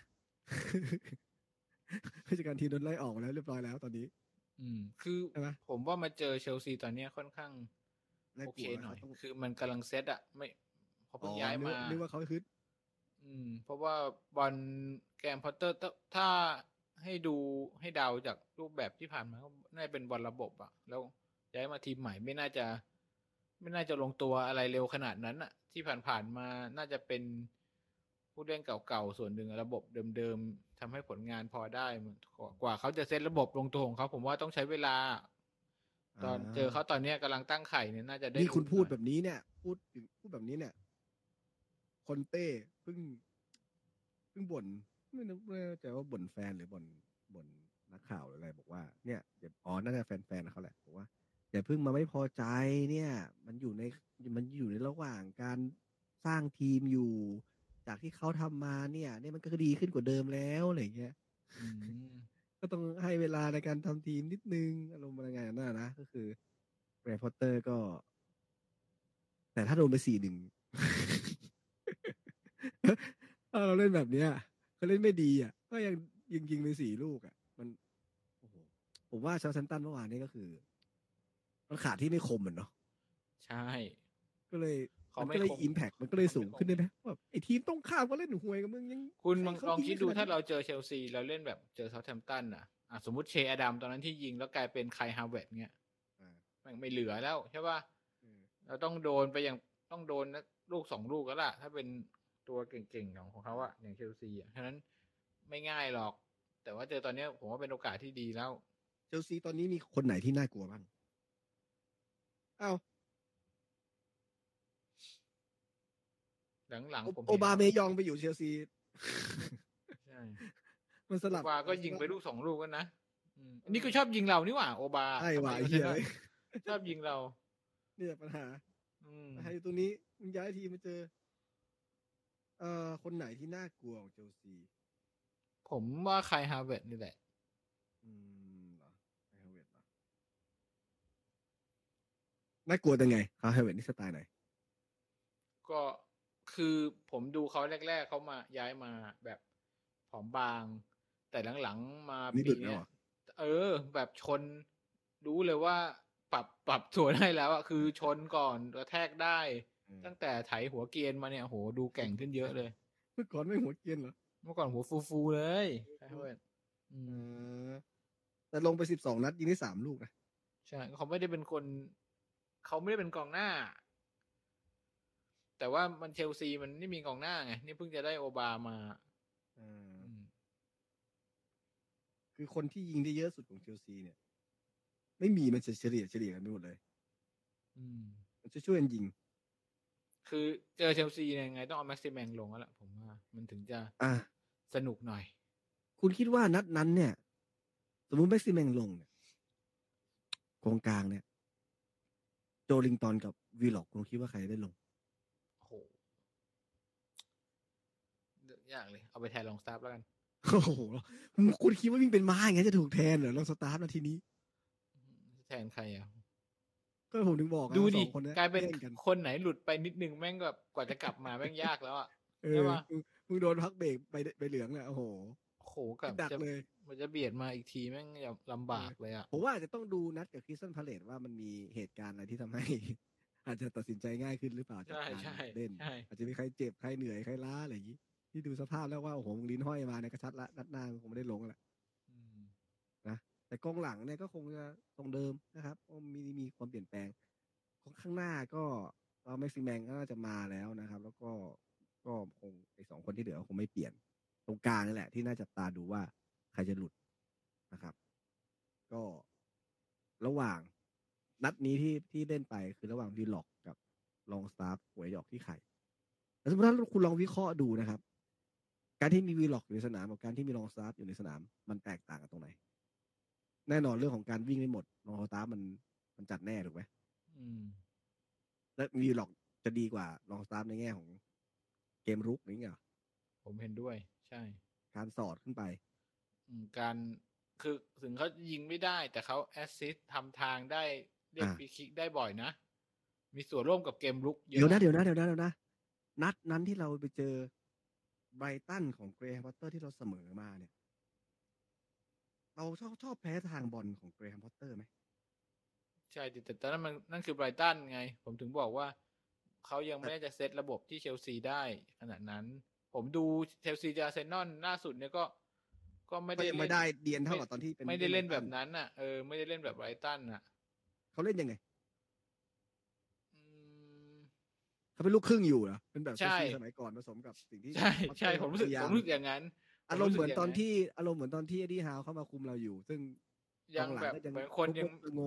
ยังไม่รู้ว่าควรจะวิ่งไปตรงไหนอะไรมันไม่ไหลลื่นเหมือนไบรตันตอนนั้นน่ะก็จะมีโอกาสแต่ว่ามันก็มีทีเด็ดที่ตัวผู้เล่นไงนึกออกไหมตัวผู้เล่นก็ไบรตันวันนั้นบูโน่ก็ลงนะครับฟูลทีมไว้ง่ายๆวันนั้นอ่ะฟูลทีมเลยบูโน่มีวิลสันอเมรอนแม็กซิแมงแต่ไปไม่เป็นแต่ว่ายังไม่ใช่อเมรอนเวอร์ชันนี้ใช่ไหมวะใช่เพราะว่ามิกกี้ยิงได้นัดแรกคือกับแมนซิตี้หรือวะใช่เพราะว่าเจอไบรตันก่อนเจอแมนซิตี้ยังไม่ใช่อเมรอนเวอร์ชันนี้ไม่แน่ว่าจะมีทีเด็ดยังไม่ลอกคราบผมว่าตอนนี้เนี่ยในแฟนตาซีพรีเมียร์ลีกเนี่ยโหเป็นลูกรักเลยนะเมลอนเนี่ยหลายคนเลยถูกด้วยถูกด้วยราคาถูก 5.5 เองมั้งนะผมจำไม่ผิดนะถูกด้วยหลายคนน่าจะเลือกนะฮะเมลอนเนี่ยผมว่านะก็น่าสนใจดีครับว่าในเกมที่เชลซีไม่ค่อยจะยังไม่ค่อยเข้าที่เข้าทางนะเขาจะสามารถที่จะเราสามารถที่จะทำอะไรเขาได้ไหมแต่ว่ามันบังเอิญว่ามันเล่นในเซนต์เจมส์พาร์คได้สิแข่งกี่โมงนะเที่ยงคืนครึ่งวันอาทิตย์คู่ดึกเหรออ๋อวันเสาร์เที่ยงคืนครึ่งของคืนวันเสาร์ที่12นะครับโอ้แสดงว่ามันปรับเวลาแล้วใช่ไหมเพราะว่าใช่เพิ่งปรับไปนี้มันเพิ่งปรับไปวันนี้เลยเพิ่งปรับไปวันที่6นี่เลยวันที่6เป็นวันแรกที่ปรับไทม์เซฟวิ่งแสดงว่ามันกลายเป็น 4:00 นแล้วก็เป็นเที่ยงคืนครึ่งอย่างนี้ใช่โอเคก็เราลองมาดูกันต่อครับว่านัดหน้าก็น่าติดตามนะครับก็คือผมว่าจริงๆแล้วเอ็ดดี้ฮาวเนี่ยก็ไม่อยากจะสร้างแรงกดดันให้กับลูกทีมนะรายสัมภาษณ์เขาจะบอกว่าก็ดูเป็นนัดไป ก็ทำเต็มที่ดีสุดในแต่ละนัดอะไรเงี้ยเพื่อไม่สร้างแรงกดดันให้ลูกทีมมากเกินไปแต่ถ้าชนะมาได้มันจะเป็นอะไรที่แบบเขาเรียกว่าอะไรนะไฟลุกอ่ะผมบอกเลยทีมงานใช่ช่วงปิดฟุตบอลโลกเนี่ยมึงไม่ได้พักแน่นอนมันเครียดอ่ะมึงจะเอากันดีปะใช่มันบวกให้กับทีมมากๆเลยว่าจะไปในทิศทางไหนต่อไอตัวกลางผมยังพอเห็นข่าวนะว่าแบบเรามีข่าวเล็งๆเลยใครไว้แล้วเคยยื่นอะไรใช่ไหมแบ็คขวาเนี่ยไม่เห็นเลยแล้วแบ็คขวาในตลาดผมคิดว่าที่ได้ยินในตลาดซื้อขายมาแบบมีตัวไหนเด็ดๆบ้างไหมไม่รู้เลยคือจริงๆแล้วเรามีเอเมคราฟไงจะซื้อเข้ามาแล้วก็กลายเป็นแบ็คขวาแบ็คขวา4 คน ก็เดี๋ยวก็ปล่อยยังไงก็ปล่อยแล้วเนี่ยมีข่าวพูดถึงการปล่อยมีข่าวว่ากัปตันเราลัสเซลอ่ะนั่นครับราคา10 ล้านป่ะมีข่าวเริ่มออกมาละเป็นไปได้ว่าอาจจะถูกปล่อยตอนฤดูหนาวนี่ก็ได้ไหมก็ถ้าขายก็ต้องซื้อหมายถึงถ้าขายต้องซื้อใครมาแทนต้องซื้อเซ็นเตอร์มาแทนต้องซื้อใครมาแทนผมไม่รู้ล่ะเพราะว่าแต่จริงๆถ้าเกิดไม่อยากมีปัญหาก็ไม่ควรปล่อยก็เหมือนกับซื้อใครมาแทนก็ต้องมาปรับลัสเซลก็พร้อมใช้ถึงจะฝีมืออะไรยังไงแต่ก็ทุกอย่างมันเบรกอินแล้วส่วนแบ็คขวาถ้ามีปัญหาผมว่าการยืมเป็นทางเลือกที่ดีเรายังไม่ได้ยืมใครมาเลยนะเหมือนทาร์เก็ตโมเดลทาร์เก็ตยืมมาก่อนมาถ้าเป็นเคสยืมส่วนใหญ่จะเป็นนักเตะที่ไม่ค่อยแฮปปี้กับการที่ต้องไปไม่ได้เล่นตัวจริงในทีมในพรีเมียร์ลีกผมว่าไม่น่าเห็นเนาะน่าจะไปนอกลีกไปนอกพรีเมียร์ลีกไม่ใช่นอกลีกแล้วเราก็เดายากไม่มีข่าวกับแบ็คขวาเลยเพราะเรามั่นใจทิปเปียนะแต่ผมว่านะสมมุติว่าทิปเปียเกิดเจ็บในทีมชาติขึ้นมาเนี่ยคงทุ่มแน่นอนต้องมาสักตัวนึงอ่ะแบบยอมจ่ายตังค์ไม่งั้นลำบากอ่ะน่าสนใจมากเลยนะประเด็นที่เราคุยกันว่าตลาดรอบเนี้ยตำแหน่งนะตอนเนี้ยเขาจะคิดยังไงกันในทีมคือถ้าเราไม่ได้ที่3ที่3ที่4ที่เป็นปัจจุบันตอนนี้เนี่ยมันคงจะชิลกว่านี้อ่ะคือถ้าเป็นที่แบบ5ที่ต้องเปลี่ยนเป้าอ่ะ6-7-8อะไรแบบเนี้ยเลยแล้วก็ตามแผนของเราไปอะไรเงี้ยค่อยๆบิ้วไปเหมือนเดิมแต่พออย่างเงี้ยเราอยู่ตรงเนี้ยโอ้โหมันเหมือนกับต้องตัดสินใจว่ามันจะวัดหรือไม่วัดหรือจะเอายังไงมันอารมณ์เหมือนแบบเราขายของอยู่แล้วเราอยู่ขายของดีขึ้นมาอะไรเงี้ยจะซื้อสต๊อกไหมของเพิ่มอ่ะมันก็ไม่ได้ใช่ไหมมันก็ถูกบังคับอ่ะอารมณ์แบบนั้นใช่ไหมน่าสนใจว่ามืออาชีพเขาจะมองยังไงที่นู่นมืออาชีพจริงๆคนที่บริหารจริงเขาจะมองอันนี้ยังไงว่าเรามีโอกาสแค่ไหนคือการแอคชั่นของผู้บริหารมันก็รู้เลยนะว่าเราจะไปทิศทางไหนใช่ไหมเราจะเอาหรือจะค่อยๆเติบโตไปเรื่อยๆอย่างที่เขาพูดหรือเราเราเอาแน่รอบนี้เอาให้ได้พูดถึงการอันนี้คือซื้อข้าวเนาะขายออกที่เมื่อกี้พูดถึงลัสเซลไปเนี่ยก็จะมีอีกอันหนึ่งนี่ไม่รู้ข่าวแบบสร้างกระแสหรือว่าเกาะกระแสไม่รู้นะที่บอกว่ามีคนสนใจอันไม่รอดใหม่กะไม่มีหรอกถึงยื่นมาผมว่าแต่มันมีคอร์สบังคับขายนะครับรู้สึกจะอยู่ที่48ล้านนะครับแต่สมมุติว่าถ้าเขายื่นมา48ล้านจริงอ่ะนักเตะก็มีสิทธิ์ที่กูจะไม่ไปใช่ไหมก็น่าจะนะซึ่งมันข่าวที่มันออกมามันมีส่วนเกี่ยวข้องคือชื่อของเอเย่นของอเมรอนมันมีมาเมนชั่นด้วยไงก็เลยไม่แน่ใจว่ามันหรือเอเย่นนั่นแหละเป็นตัวปั่นพอเอเย่นสิ่งที่เอเย่นอยากได้คือคอมมิชชั่นนี่แหละว่าถูกไหมแต่ว่าถ้าสมมติเดาทางแล้วแบบสมมติยื่น48ล้านจริงแต่เจ้าตัวไม่อยากไปก็มีสิทธินะอย่างนั้นก็คือดูจากทรงแล้วก็อเมรอนก็น่าจะรักนิวคาสเซิลมากๆนะเพราะว่าเมื่อวานเรียกชันนี้ก็ชัดเจนว่าแบบยิงเข้าปุ๊บตบหน้าอกเลยตบตาสโมสรเลยแต่มันเป็นจังหวะที่ไม่น่าจะมีใครอยากย้ายออกไปตอนนี้มันช่วงหัวเลี้ยวต่อว่ามึงจะสร้างตำนานคือโมเมนตัมมันกำลังมาแล้วอ่ะโอกาสมันเห็นอยู่แล้วว่าไม่ใช่บอกว่ามันไม่มีโอกาสแล้วนะมึงจะอยู่ในสควอตที่พาทีมไปยุโรปในรอบ20ปีไหมหรือว่าสมมุตินะว่ามีคนมีคลอสนี้จริงแล้วมีคนซื้อมาจริงอะไรเงี้ยมีคนยื่นอ่ะไม่ใช่ซื้อคนยื่นมีคนยื่นมาจริงซึ่งโอ้โหผมมองทีมไหนจะมายื่นวะโอ้โหยากอ่ะมันอารมณ์เหมือนเวลามันอารมณ์เหมือนตัวไหนที่เรายื่นไปแล้วสโมสรโอเคใช่ไหมบอกโอเคกูยอมขายแล้วแหละอาจจะไม่ใช่คลอสที่สัญญาแต่ว่ากูยอมขายแล้วแต่นักเตะบอกว่ากูไม่ไปมันก็อาจจะเป็นทรงนั้นได้เหมือนกันมันมีบางคนหน้ามืดมันอาจจะมีเว้ยอย่างเคสของเราอ่ะสมมติว่ากัปตันไม่ใช่กัปตันชั่วคราวนะจิตเปียจิตแปะเราก็ต้องหาตัวแทนขึ้นมามันอาจจะมีคนหน้ามืดเหมือนตอนที่ตอเลสโดนขายอะไรเห็นไหมหน้ามืดอ่ะก็อาจจะมีอารมณ์อะไรขึ้นมาก็ได้ใช่ไหมอาเมรอนอาจจะเป็นเพราะว่าเขาจะคิดว่าของถูกแล้วก็ดีนี่48ล้านเองมันโกงกูไม่ได้ด้วยถูกไหมก็ต้องวัดใจที่นักเตะเราอยากย้ายหรือไม่อยากย้ายแต่ผม สำหรับผมออมิรอน48ล้านก็โอเคนะก็ไม่ได้เลวร้ายมากนะก็ใช่ไงก็หมายถึงว่าในมุมมองของการทำธุรกิจแล้วอ่ะคือมันอยู่ในเลนที่ไม่น่าเกลียดแล้วเขาก็สมมุติว่าจะไปคอนวินบอร์ดให้ซื้อก็มึงก็มีผลงานพิสูจน์ให้เห็นเนี่ยก็เล่นดีอยู่อะไรตอนนี้ถ้าเป็นก่อนหน้านี้อาจจะ48ล้านโอ้โหเหี้ยแพงรีบใส่กล่องผูโบให้เลยอารมณ์แบบนั้นซึ่งนั่นแหละคือมีคนแซวว่าจริงๆแล้วอเมรอนเนี่ยคือในเรื่องโกตัวจริง อาจจะไม่ใช่เม็กซิโกมานะแต่ว่าดูเส้นทางแล้วเนี่ยก็ถ้าเป็นรีมาริดยื่นมาเนี่ยจะใช่เลย โอ้โหแต่รีมาริดไม่น่าอยู่แล้วไม่น่าแล้วแต่ที่เห็นข่าวมามีอันนี้คือเต้าข่าวมานั่งเทียนมาแล้วก็คืออาร์เซนอลกับแมนยูซึ่งไม่น่าใช่อะผมมองว่าเขาไม่น่าทีนี้มันมามองที่คุณอาบอกโมเมนตัมอะไรแกถ้าเราไม่มองแค่ยุโรปอะสิ่งที่เป็นไปได้คือสูงสุดเนี่ยคุณคิดว่าสามารถไปถึงอันดับ2ได้ไหมผมตกใจคิดว่าคุณกำลังจะพูดถึงแชมป์ผมว่ามันยากเกินไปนะผมว่าอาจจะยากเกินไปโหอันดับ2ผมไม่เคยคิดเลยว่าไม่ได้อยู่ในสมองเลยคือถ้าสมมติคุณคิดว่าผมคิดว่านะคนที่จะเป๋นะก็จะเป็นอาร์เซนอลถ้าจะเป๋ได้นะคือแมนซีเนี่ยถ้าฮาแลนด์มันจะยิงไปคนที่18ลูกแค่12นัดเนี่ยผมว่ายอมประเด็นของอาร์เซนอลกับแมนซิตี้ตอนนี้คือโชคดีที่ตอนนั้นน่ะเหตุการณ์ควีนน่ะทำให้เขาเลื่อนแมตช์ที่ต้องเจอกันอ๋อมันเลยไม่มีนัดตัดแต้มใช่มันเลยไม่มีเก่งเล็กกับเก่งใหญ่เพราะว่า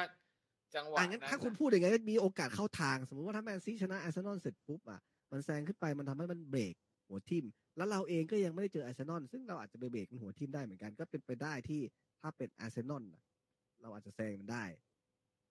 แต่ว่าตอนนี้ถ้าถามผมนะเราไม่มีเราตามอยู่7คะแนนเราไม่มีทีมใหญ่พอที่จะยืนระยะไปถึงอันดับ2จนจบฤดูกาลหรอกตอนนี้ไงนะ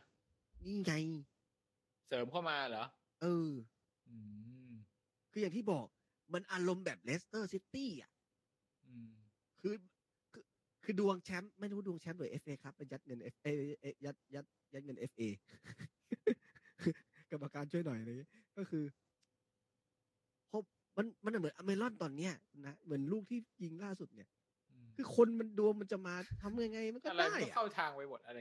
นั่นแหละอารมณ์เหมือนกันน่ะคือมันลูกผีจับยัดมันจับให้อ่ะคือยังไงมันก็ได้อ่ะคือมันอาจจะมีอารมณ์อย่างนั้นขึ้นมาซึ่งถ้าใครเกิดพลาดขึ้นมาเนี่ย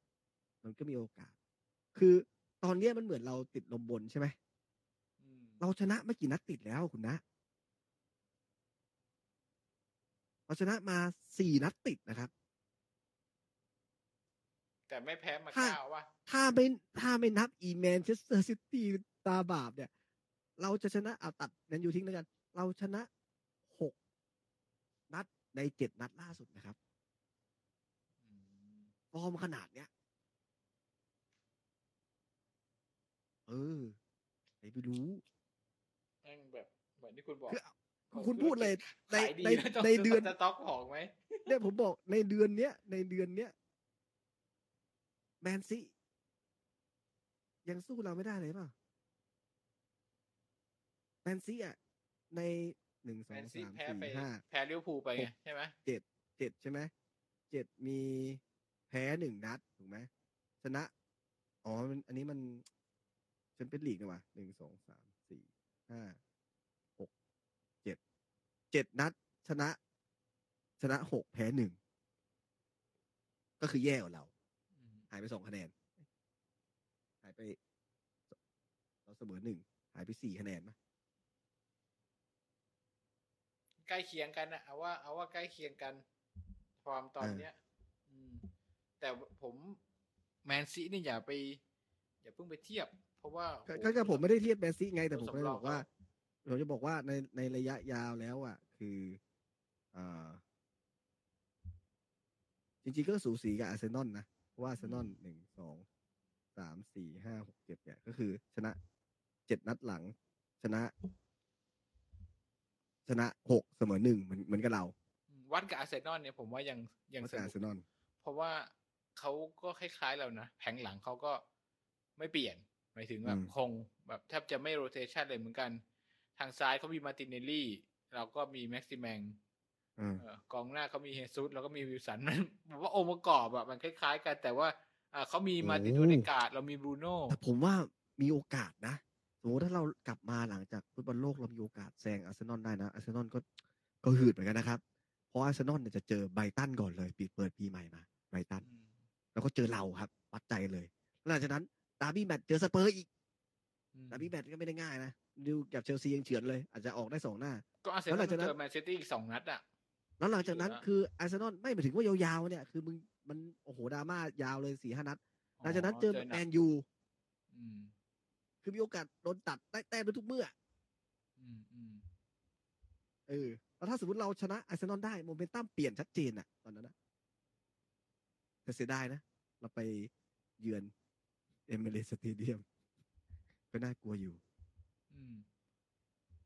พอมาดูอย่างนี้รู้สึกว่าอ๋อกูดูเป็นนัดๆไปอย่างที่ฮาบอกก็ดีละใช่ดูเป็นนัดๆไปดีกว่าพอไปมองไกลๆรู้สึกโอ้โหมันยากซะเหลือเกินมันยากซะเหลือเกิน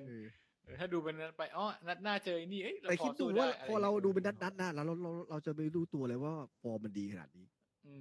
เราจะรู้แบบว่านัดนี้ชนะอีกแล้วอะไรเงี้ยแต่ไม่เคยเอามาต่อนะเพราะต่อกันโอ้โหนัดแมนยูนี่ถึงขั้นมีคนบอกว่าแมนยูโชคดีนะที่ไม่แพ้เราอารมณ์แบบไอ้มีมที่มันเป็นรูปเพชรไอ้เคาะประตูอ่ะตาเคาะประตูลิปเปอร์ถือเคียวเคาะประตูอะไรอย่างเงี้ยใครเป็นทีมต่อไปรวมถึงนั้นเลยใครเจอเราตอนเนี้ยคือมันไม่ใช่แต่ตอนเนี้ยเอาเชลซีก่อนผมว่าดูเป็นนัดไปเพราะว่าถ้าเหตุผลที่คุณบอกมีโอกาสผมว่ามีโอกาสถ้าเหตุผลที่คุณบอกมันมีโอกาสชนะถ้าคุณพูดอย่างนั้นนะดูว่าชนะหลังเชลซีไม่ค่อยรู้ใช่ไหมรู้ไหมก็หลังเชลซีตอนนี้มีเขาใช้ชาโลบาใช้อัสเปริกเวต้าแล้วก็มีกูคูเรล่าแล้วก็มีผมไม่แน่ใจว่าคูลิบารี่นี่เขาเจ็บหรือเปล่าไม่เห็นเขาใช้ชาโลบามาเล่นน่ะแล้วอีกคนหนึ่งก็เป็นเตียโก้ซิลวาใช่ผมเลยไม่แน่ใจคูลิบารี่นี่คือเจ็บไปหรือเปล่าก็เตียโก้นี่ก็35หรือเปล่าวะมีอายุเหรออายุโอ้อายุเยอะแล้วผมว่าหลังเชลซีก็ไม่ได้อะไรมากเรามีโอกาสแต่ก็ตึงอ่ะก็ตึงเพราะทักษะส่วนตัวแต่ละคนก็ไม่ธรรมดาผมว่าเราสู้ได้แหละสนุกเกมที่น่าสนุกแล้วก็เล่นที่เซนต์เจมส์พาร์คด้วยเป็นเกมที่ดีสำหรับจะปิดท้ายเลยอ่ะคือมันอ่ะสุดๆอ่ะเกมนี้คิดว่าเซาเกตจะมาอีกไหมครับน่าจะไม่ว่างมาแล้วล่ะเชลซีมีใครที่เป็นนักเตะอังกฤษที่ติดทีมชาติแบบตัวชิวเวลเจ็บไปแล้วด้วยก็ไม่น่าจะเหลือใครแล้วไหมไม่เหลือใครรุนแล้วใช่ไหมไม่น่าจะมีถ้าสมมติเป็นนัดที่เป็นนัดที่มันมีทั้งสองฝั่งเขาอาจจะอยากมาดูเผื่อว่าจะแบบตัดสินใจ26ตัวสุดท้ายอะไรอย่างนี้ของเราเนี่ยก็จะมี2ตัวที่เขาคงจะต้องคิดนะก็คือวิลสันติดไปด้วยไหม55คนติด55คนติดอ่ะก็จะมีวิลสันกับแดนเบิร์นนะผมจะตัดทิ้งดีก็ถือว่าได้ลุ้นนะเพราะว่าอย่างแดนเบิร์นนี่ชิวเบลก็เจ็บไปแล้วแบ็กซ้ายก็ไม่ค่อยจะมีอยู่แล้วอังกฤษใช่โอ้โหคุณจะใช้แผนเอ็ดดี้ฮาวเลยเหรออันเดินเป็นแบ็กซ้ายเหรอเขาจะเอาทิปเปียร์เป็นแบ็กซ้ายคุณรู้เรื่องบ้างแต่ว่าทางขวามีปัญหาอยู่ไงเทรนต์ก็ห่วยตอนนี้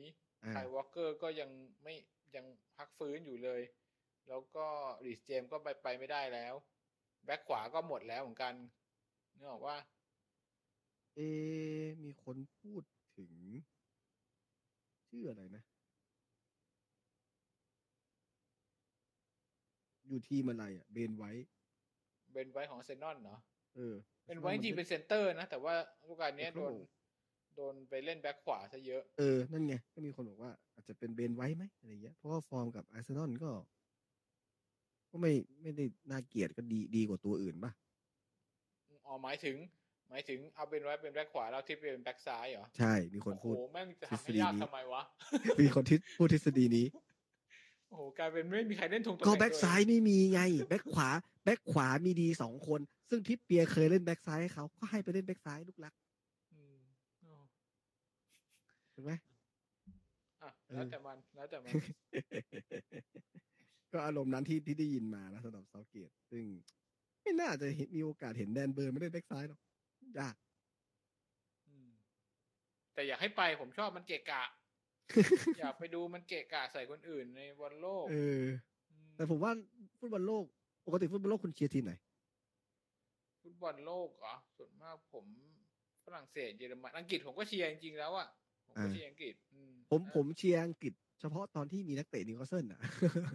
โอ้โหมึงมานานมากแล้วนะใช่ซึ่งปีนี้มีแล้วไอ้เหี้ยกว่าจะได้เชียร์คือสมัยก่อนยังแบบมีหลายตัวอยู่ถ้าเป็นอย่างนี้ผมก็รู้สึกว่าอยากเชียร์บราซิลด้วยเหมือนกันแต่อยากเชียร์บราซิลที่มีโจลิงตันอ่ะแต่คงยากมันมีเดบรูโน่สิซึ่งบรูโน่ไม่ก็ไม่ตัวหลักเลยไหมจริงๆแล้วอ่ะก็หลักอยู่นะที่ผ่านมาก็คือไม่ใช่แบบตัวยืนอ่ะก็มีสลับเขาก็เพิ่งหมายถึงเขาเพิ่งมาติดทีมชาติจริงๆจังไม่นานเท่าไหร่อ่ะไม่ได้เหมือนพวกเนม่าอะไรเงี้ยที่แบบประจำแต่คูตี้ก็ไม่น่าจะได้ไปแล้วอ่ะคูตินโญ่เขาน่าจะมีโอกาสสอดแหละบูโน่หมายถึงสอดเป็นตัวจริงเลยนะน่าจะได้แหละไม่งั้นคงไม่มากินข้าวด้วยหรอกก็ถ้าพูดถึงใช่ก็ถ้าพูดถึงว่าฟอร์มสมมติว่าในพรีเมียร์ลีกด้วยกันเองเนี่ยก็คือไอเฟดมันก็ดีสึกเล่นทีมชาติดีแต่ฟอร์มแมนยูตอนนี้ไม่รู้เป็นยังไงนะตอนนี้ไม่ได้เป็นตัวจริงเท่าไหร่ด้วยถ้าไม่ได้เป็นตัวจริงเท่าไหร่แล้วบูโน่น่าจะดูดีสุดอ่ะจริงในฟอร์มของการเล่นที่เล่นได้เรื่อยๆนะแล้วก็ยิงได้ด้วยเป็นสิ่งที่เป็นอีกทีมหนึ่งที่มีให้เชียร์เนาะนอกนั้นก็ไม่มีทีมชาติไหนแล้วบอดแมนน่าจะผมว่าน่าจะไม่น่าจะยังไม่แข็งพอที่จะขึ้นทีมใหญ่ผมว่าผมมีทั้งเดนลิกมีทั้งวันไดมีใครอีกอะมีเซนเตอร์เก่งๆทั้งนั้นเลยเดอะฟรายอีกน่าจะแทรกยากต้องรอไปก่อนไม่ที่เหลือก็ไม่มีแล้วแต่ผมก็อยากเห็นวิลสันได้ลงไปยิงเกี่ยวกับทีมชาตินะน่าดูนะค่อยมีให้เชียร์หน่อยเขาก็ปลายๆแล้วแหละก็คือปีเอหมายถึงว่ารอบหน้าก็ไม่น่าไหวแล้วอะของฟินอะของฟินแทนอะได้เป็นครั้งสุดท้ายของเขาอะอ่ะเราก็ประมาณนี้ไหมครับเดี๋ยวยังไงวันคืนวันเสาร์นะครับเที่ยงคืนครึ่งนะครับก็แข่งกันเดี๋ยวเราคงจะตามกันแมตช์ที่น่าดูมากๆโอ้โหคือแต่พอมันเป็นอย่างนี้นะผมรู้สึกคุณกดดันไหมเวลาดูอ่ะคุณรู้สึกว่าแบบมันเหมือนเสพติดไหมบางคนอาจจะรู้สึกว่าแบบก็อยากจะชนะไปเรื่อยๆอย่างเงี้ยก็อยากชนะทุกแมตช์อ่ะแต่ผมดูผมรู้สึกไม่คาดหวังมากนะไม่คาดหวังไม่รู้สึกนั่นดูดิมันไม่คาดหวังตอนที่ดูตอนเด็กๆตอนที่คีแกนคุมอะรู้สึกคาดหวังเพราะว่าเราอาจจะเจอสถานการณ์ไม่สถานการณ์ที่ผ่านมามันคือทำให้เราชินกับความแบบเราไม่ต้องไปคาดหวังเลยมันเยอะอะไรอย่างเงี้ยใช่คุณซึมเศร้าแล้วเกมไปเลยทุกคนโดนไม่ซึมเศร้าดิโดนลุงบูธอะทำให้เรากดขี่เป็นอย่างเงี้ยให้เรารู้สึกว่าชีวิตมันเศร้ากับการดูนิวคาสเซิลน่ะต้องทั้งที่มันมีความสุขนะเรารู้สึกเฉยๆกับมันอะไรคือเราไม่เหมือนกับเราไม่กล้าคาดหวังไงเราเจ็บมาเยอะไม่กล้าคาดหวังแล้วก็รู้สึกแบบเดี๋ยวนี้มันเรียกว่าอะไรมันไม่ชินน่ะคือข่าวอะไรก็มาพูดเราคนที่เคยด่าเราก็มาเลียเราอะไรเงี้ยคือเขาเกาะกระแสหากินไงเกิดมาก็ไม่เคยอ่านบทความนิวคาสเซิลเยอะขนาดนี้ในชีวิตไม่เคยเห็นใครทำเลยหลายเรื่องหลายมุมยูทูบเลยโอ้โหทุกรายการเลยมีให้ดูจนดูไม่ทันอ่ะเมื่อก่อนอันหนึ่งต้องคนในกรุ๊ปต้องส่งมาให้กันดูเฮ้ยนานจะมีบทความนาทีนึงโอ้ยอย่างนี้ไม่เยอะมากก็เป็นนัดสุดท้ายก่อนจะพักเบรกเนาะก็อยากเห็นเกมที่มันสนุกอ่ะก็คือแล้วมันมีความหมายในหลายๆอย่างผมว่านะถ้าเชลซีแบบบอลทรงไม่ดีแล้วหลุดแบบอาจจะเล่นหลุดอ่ะอาจจะไหลได้เหมือนกันนะเพราะเหมือนแมนซีเองโดนอ่ะ แบบจังหวะเผลอๆอ่ะจังหวะเผลอๆที่ไหลนะเอาจริงๆแต่ว่าอย่างเคสแมนยูเทนฮากเริ่มจูนได้ตอนนั้นนะก็เลยดูแบบก็ตึงๆกันเล่นยากเล่นยากต้องไปวัดที่ลูกฟรีคิกซึ่งมันไม่ได้นะแต่ว่าที่ผ่านมาเชลซีก็ไม่ได้เสียเอ้ยมีนี่ไงก็ที่โดนไบตันซัดไปไงเขามีสิทธิ์หลุดได้ถ้าสมมุติว่าจะไหลนะเพราะไบตันเนี่ยแม่งโดนตั้งแต่นาทีที่5เฮ้ยคนนี้เราก็สนใจใช่ไหมทอสซาผมว่าไม่อายุ27แล้วอ่ะทอสซาไม่น่าใช่สเปคถูกไหมไม่น่าใช่สเปคอันนี้อย่างคิดมันไม่ใช่แผนระยะยาวเดี๋ยวไอ้ไบตันนี่มันโอนโก2 ลูกอ่ะลบตัดชีกับชาโลบาถ้าผมจะให้ผิดเป็นลูกแบบเตะมาแล้วฉลับอะไรแบบนี้คือเหมือนเตะยัดเข้ากลางอะไรประมาณนั้นใจกองหลังโอ้มีโอกาสครับลุ้นได้ครับผมว่าอย่างนี้นะกับเชลซีที่ยังไม่เข้าลูกเข้าลอยลุ้นได้อยู่แล้วฟอร์มทีมเราตอนนี้จริงๆเจอใครลุ้นได้หมดแหละอาจจะเห็นจริงเชลซีอ่ะตอนเนี้ยถ้าฝั่งนู้นมีจัดพอดแคสต์มันต้องกลัวเราด้วยฟอร์มเราขนาดเนี้ยจริงมันแมตช์เล่นน่าดูมันสูสีกันแล้วก็ผมว่าสิ่งหนึ่งที่มันหายไปในฤดูกาลเนี้ยคือแก๊งวอลแฟกมันไม่ค่อยทำงานแล้วเปล่าวะก็มีนะก็มีมาอยู่นะแต่ไม่ได้อลังการเหมือนเดิมเท่าไหร่ผมไม่รู้สึกว่ามันมีกล้องจะจับแล้วรู้สึกว่าว้าวอะไรอย่างเงี้ยเท่าไหร่แล้วอ่ะแต่ว่าช่วงนี้ผมไม่ได้เปิดดูมันต้องเปิดดูก่อนถ่ายทอดไงแบบสมมติมา 3 ทุ่มนัดที่แล้วไม่ได้อีกเพราะว่านัดที่แล้วมันแข่งที่ซาแลมตันใช่คุณต้องเปิดรอตั้งแต่ 3:50 นนี่เขาฉายในสนามถึงจะเห็นเพราะว่าพอเริ่มเตะมันต้องเก็บอย่างวันนี้อย่างที่ครั้งที่ผ่านมาก็มีพิธีการไอ้วันถามผ่านศึกเขาเป่าแปรอะไรอย่างเงี้ยนะอะไรอย่างงั้นอารมณ์อย่างงั้นคือวอลแฟกมันจะไม่มีระหว่างเกมเงี้ยหรอไม่พอแข่งก็ต้องเก็บเดี๋ยวมันบังธงไงมันแค่บกธงเล็กๆที่ครึ่งอะไรอย่างงี้เปล่าที่เป็นหน้าไม่สิแดงโผล่มานั้นไม่ใช่ตอนพักครึ่งหรืออะไรอย่างงี้หรอพักครึ่งอาจจะมีแต่เราก็ไม่ได้ดูอยู่นะพักครึ่งใช่ป่ะเขาตัดออกไปหมดไงเราต้องมาดูภาพทีหลังแต่มันก็ไม่มีภาพที่มันแชร์กันในนั้นก็ไม่มีเพราะอย่างข่าวว่าเขายังให้วอลแฟกไปที่สนามซ้อมเลยไปเจอนักเตะเข้าใจแต่ผมกำลังจะบอกว่ามันรู้สึกว่ามันไม่ได้แบบมี creativity หรือมีอะไรที่มันเหมือนฤดูกาลที่แล้วแต่หลังจากที่แบบเขาเทคเวอร์สักเท่าไหร่แล้วล่ะดูซาๆลงไปไม่เป็นไรเดี๋ยวลองดูนัดหน้าว่านัดสุดท้ายก่อนจะพักเบรกเนี่ยทีมงานวอลแฟกจะมีอะไรมาเซอร์ไพรส์บ้างหรือเปล่าครับหรือก็ไปติดตามได้นะใน Twitter วอลแฟกนี่เขาก็มีขึ้นเรื่อยๆครับก็สำหรับนัดนี้นะครับก็ทุกคนก็คงอิ่มเอมเปรมปรีมาหลายนัดนะครับต่อเนื่องกันมาก็อย่างน้อยชนะ4นัดรวดอ่ะนะก็ทุกคนยังอยู่ในฟิลที่แฮปปี้เนาะในกรุ๊ปก็ไม่มีใครทะเลาะเบาะแว้งอะไรกันโอ้โหคนใหม่ๆเข้ามาบ้างหรือเปล่านะไม่แน่ใจนะแต่ผมเห็นล่าสุดนี้มีแบบว่าสาวๆเริ่มมาละมาซื้อเสื้อมาเชียร์ตามละอะไรอย่างเงี้ยก็คือก็น่าจะเป็นทิศทางว่าแฟนๆของทีมนิวคาสเซิลก็น่าจะเติบโตขึ้นมาจากกระแสที่ฟอร์มเริ่มดีขึ้นดีครับซื้อเยอะเขาจะได้มาขายบ่อยๆครับก็มาฟังพวกเราบ้างนะครับ ติดตามพวกเราได้แล้วก็เหมือนเดิมครับใครมีอะไรอยากจะติชมแนะนำก็พิมพ์กันมาเข้ามาได้เลยนะครับแล้วก็สำหรับนัดนี้นะครับก็ดีใจนะครับที่เราชนะเยอะด้วยเนี่ยที่ดีใจนะคือชนะเยอะชนะคงเฉยๆแล้วแต่สมัยนี้ตอนนี้ชนะเยอะเนี่ยแต่ดีใจเพราะว่าเรายิงเกิน4 ลูกมา2 นัดแล้วประมาณนี้ถ้ามีอะไรกันใหม่ปีหน้านะครับโอเคครับยังไงสำหรับ EP เราก็ต้องขอบคุณแล้วก็ลาไปก่อนนะครับขอบคุณครับสวัสดีครับ